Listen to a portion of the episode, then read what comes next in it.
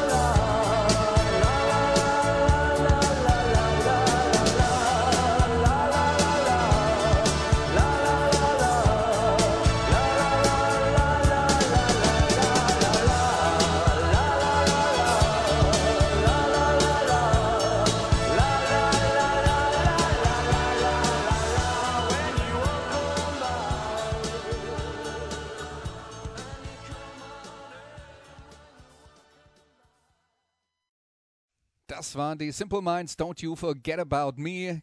Die Band gegründet 1977 als Punkband in Glasgow.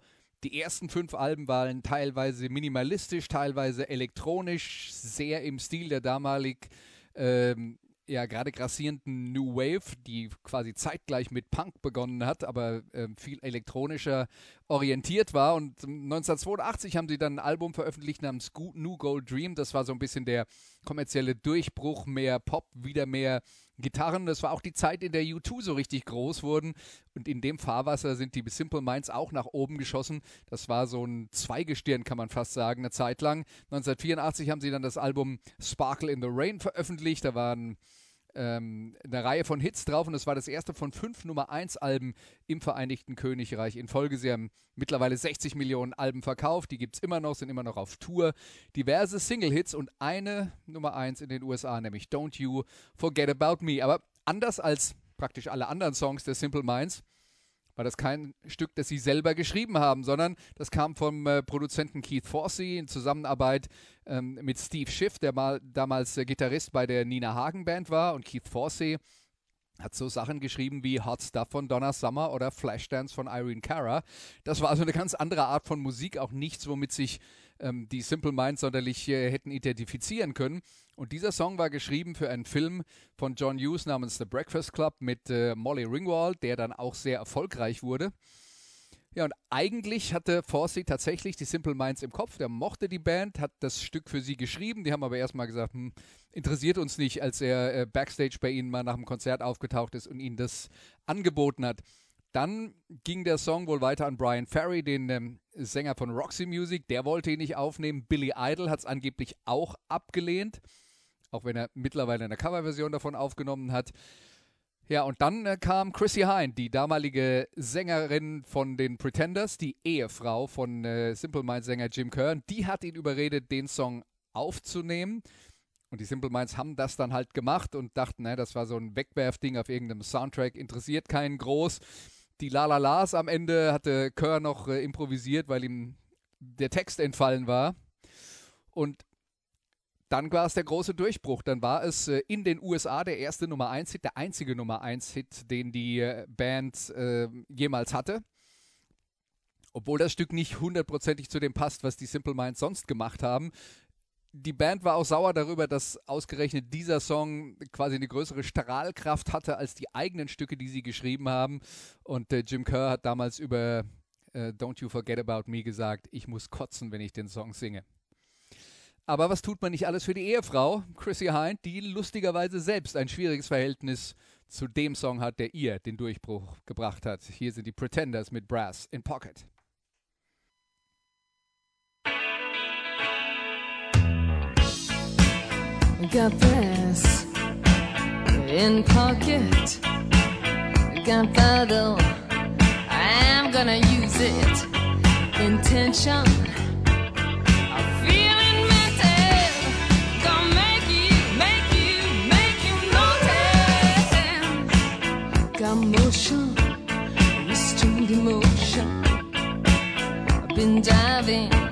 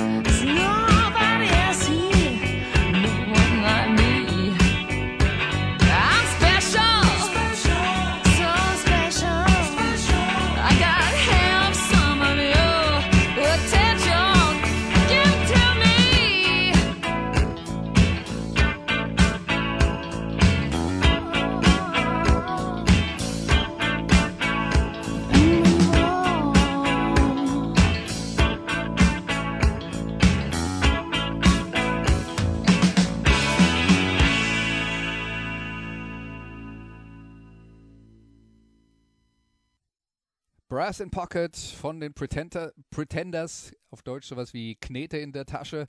Die äh, Pretenders gegründet 1978 in London. Die Sängerin Chrissy Hine stammt eigentlich aus Akron, Ohio, ist 1973 nach London gekommen, hat zum einen als Journalistin beim New Musical Express äh, gearbeitet und dann auch wirklich so die Entwicklung der Punk-Szene voll mitbekommen. Und noch mehr hat sie das, weil sie auch gejobbt hat im Sexshop. Das, äh, der nannte sich nur Sexshop. Shop, das war um zu schockieren.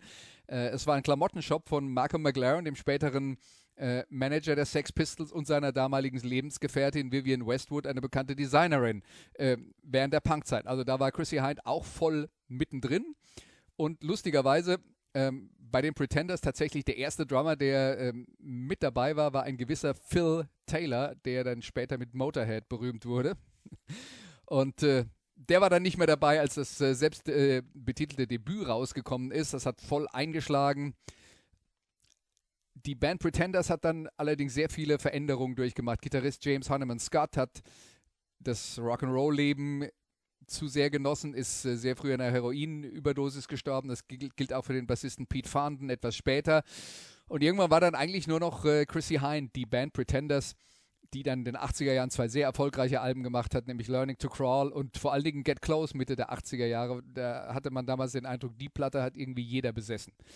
Also die Pretenders aber, die haben äh, als drittes Single Brass in Pocket veröffentlicht und das war dann auch auf dem ersten Album drauf.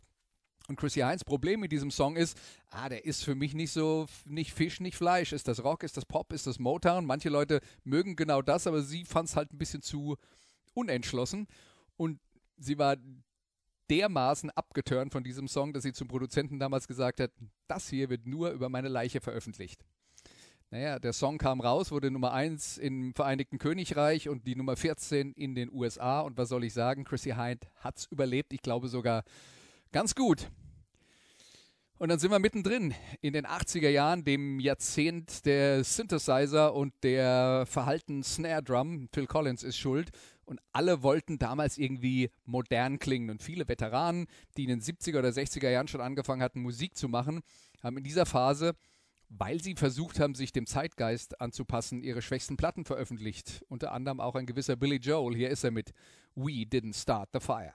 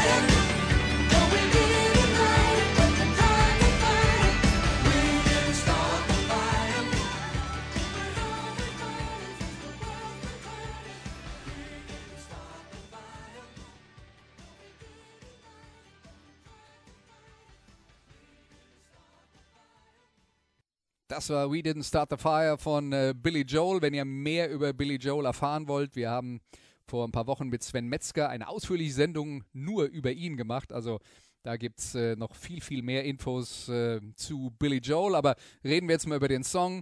1989 auf dem Album Stormfront veröffentlicht. Äh, es war Billy Joels dritte Nummer 1 in den USA, aber die Frage, die man sich stellen muss, ist, klingt das eigentlich wie Billy Joel? Und die Antwort ist natürlich nein. Das Stück hat seinen Reiz damals auch in seinem Video gehabt. Das ist sowas wie die Geschichte der Welt nach dem Zweiten Weltkrieg in knapp fünf Minuten erzählt, natürlich aus einer sehr amerikanischen Perspektive und das kam dann natürlich dann im äh, Musikvideo auch vor. Aber Billy Joel hat selbst über dieses Stück gesagt, eine der schlechtesten Melodien, die ich je geschrieben habe. Und die Strophe wiederholt sich immer und äh, kann einem ganz schön auf den Zeiger gehen. Und was soll ich sagen? Er hat recht. Aber manchmal hassen ja gar nicht alle Bandmitglieder einen Song und vielleicht auch nicht der Hauptsongschreiber, aber es gibt immer Gründe, warum man mit einem Stück nicht so richtig zurechtkommt und einen hören wir jetzt bei der nächsten Band, das ist Kiss und hier ist I Was Made for Loving You.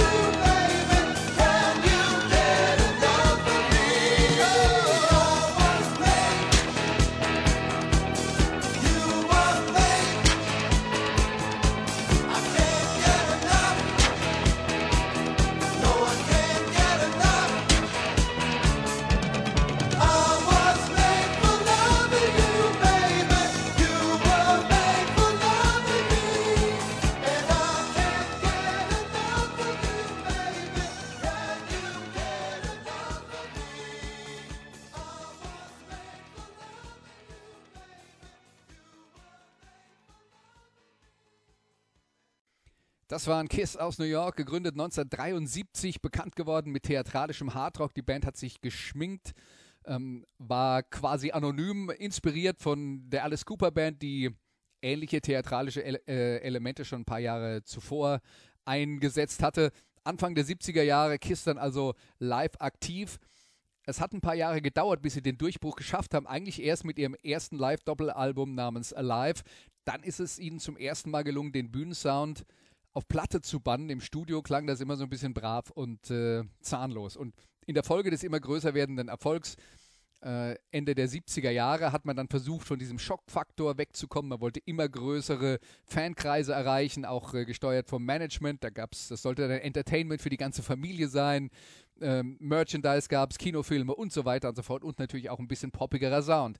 Und Sänger Paul Stanley, der inzwischen übrigens selber eine Soulband äh, gegründet hat, mit denen er auch äh, letztes Jahr ein Album veröffentlicht hat, der hat dann für das Album Dynasty im Jahr 1979 tatsächlich auch einen Disco-inspirierten Song aufgenommen. Wenn man das heute so hört, versteht man vielleicht nicht, was das damals bedeutet hat, aber für Rockfans war Disco Teufelszeug. Es gab ja tatsächlich äh, damals Plattenverbrennungen von Rockfans, ähm, wo man äh, Disco-Platten angehäuft hat und äh, verbrannt oder tatsächlich in die Luft gesprengt hat. Trotzdem war es ein großer Hit für Kiss, die Nummer 11 in den USA, noch viel erfolgreicher in Europa, Nummer 2 in Deutschland und in vielen anderen europäischen Ländern sogar eine Nummer 1. Aber Bassist Gene Simmons ist nicht zufrieden mit dem Ding.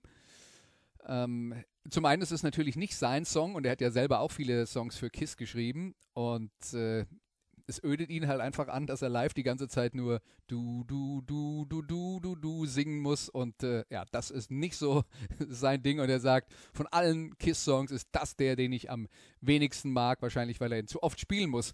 Übrigens, Gitarrist Ace Frehley und äh, Schlagzeuger Peter Christie allerdings relativ schnell nach dem Album Dynasty ausgestiegen sind bei Kiss, mögen das Stück auch nicht. Aber bitteschön, Paul Stanley hat ihn geschrieben und die Fans sind bis heute immer noch glücklich damit. Tja, das war zu viel Disco bei Kiss und ein bisschen zu viel Kinderlied bei REM. Hier ist Shiny Happy People.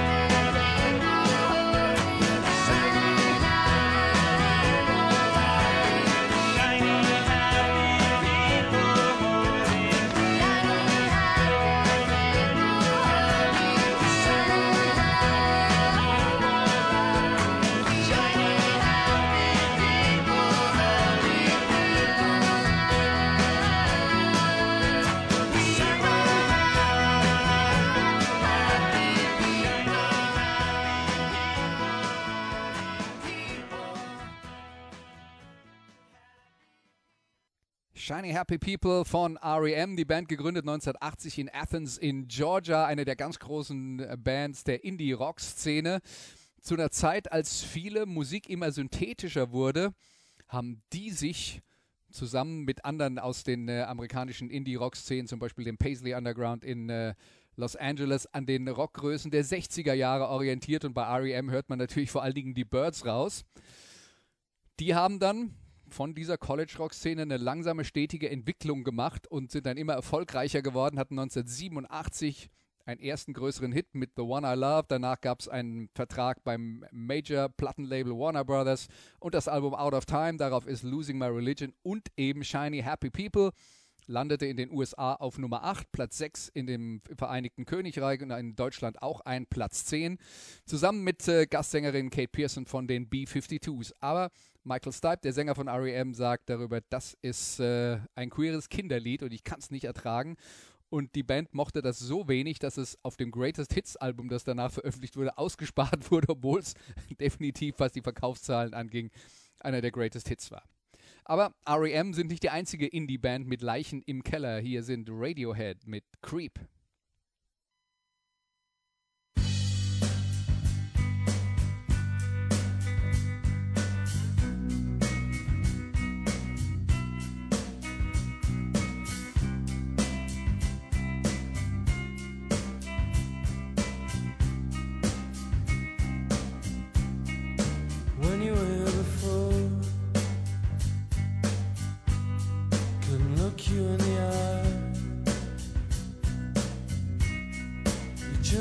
Just like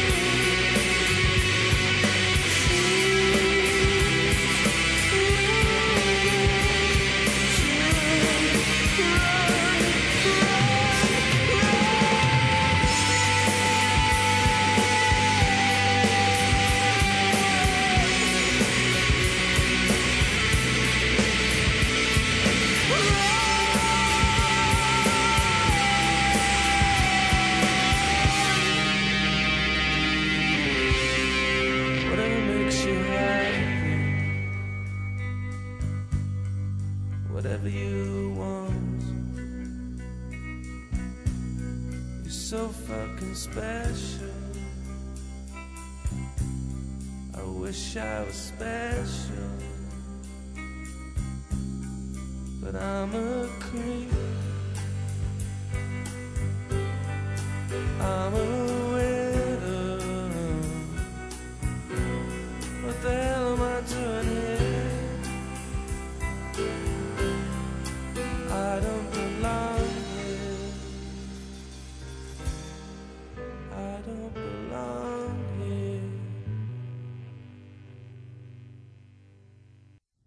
Das war Creep, die allererste Single der Band Radiohead überhaupt, gegründet 1985 in Oxfordshire in England. 1991 kam dann das erste Album raus, Pablo Honey, und Creep war die erste Single aus äh, dieser Platte. Und das war gleich ein Riesenerfolg, ein Nummer 7 Hit im Vereinigten Königreich. Aber die Band fand die Songstruktur so fad und langweilig, dass sie schon am Ende der ersten Tour genug davon hatten. Das war zu offensichtlich wenn man mal ehrlich ist und so reinhört, ist das ja fast sowas wie eine dieser gefürchteten Powerballaden mit ruhig in der Strophe und dann darf die Gitarre ein bisschen aufdrehen beim hymnischen Refrain. Das passt so gar nicht zum restlichen Repertoire, vor allen Dingen dem späteren Repertoire von äh, Radiohead, die ja dann immer künstlerischer und immer weniger kommerziell wurden und sich immer mehr von herkömmlichen Songstrukturen äh, verabschiedet haben. Also insofern verwundert es einen nicht, dass es der Band inzwischen nicht mehr gefällt. Und ähm, ja, der äh, Sänger der Band, nämlich Tom York, hat bei Konzerten äh, Zuschauern, die gefordert haben, dass sie das Stück äh, spielen, äh, dann auch öfter mal ein Fuck you entgegen äh, und gesagt, auf den Mist haben wir keinen Bock mehr. Nun gut. Zu wenig Kunst, zu viel Kommerz, das ist das Problem bei Creep von Radiohead. Jemand, der mit sowas eigentlich kein Problem hat, ist eine gewisse Madonna. Hier ist Madonna mit Like a Virgin.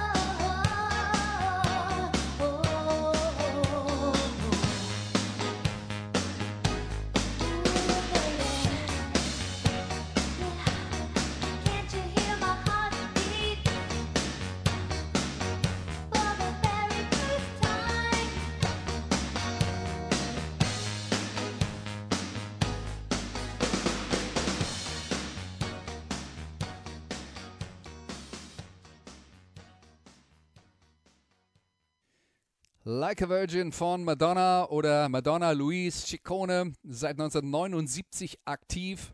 Schon mit ihrem ersten Album hat sie ein paar Hits produziert, paar Top Ten Hits produziert.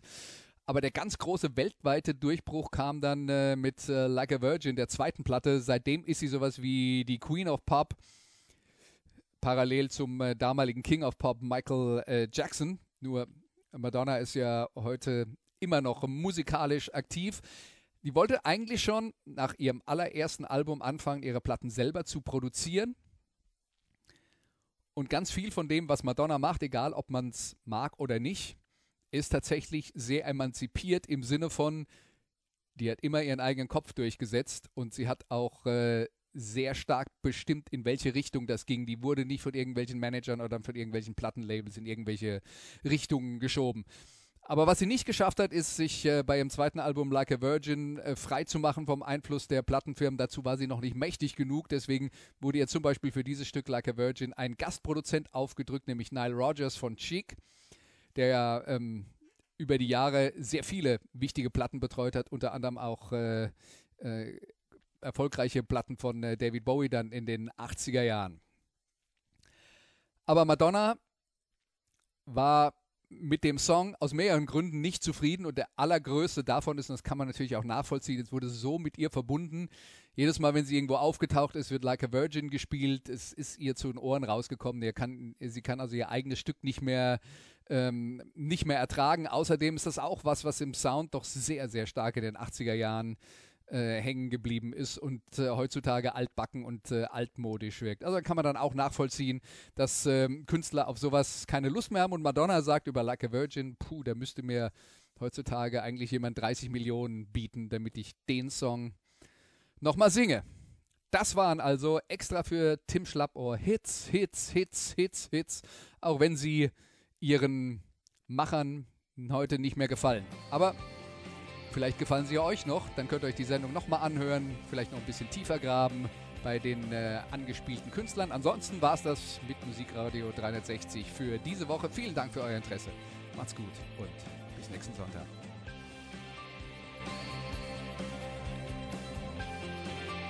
Das waren die Daily Nuggets auf Sportradio 360.de. Ihr wollt uns unterstützen? Prächtige Idee! Einfach eine Mail an steilpass at sportradio 360.de schicken und ihr bekommt alle Infos. Und versäumt nicht die Big Show. Jeden Donnerstag neu.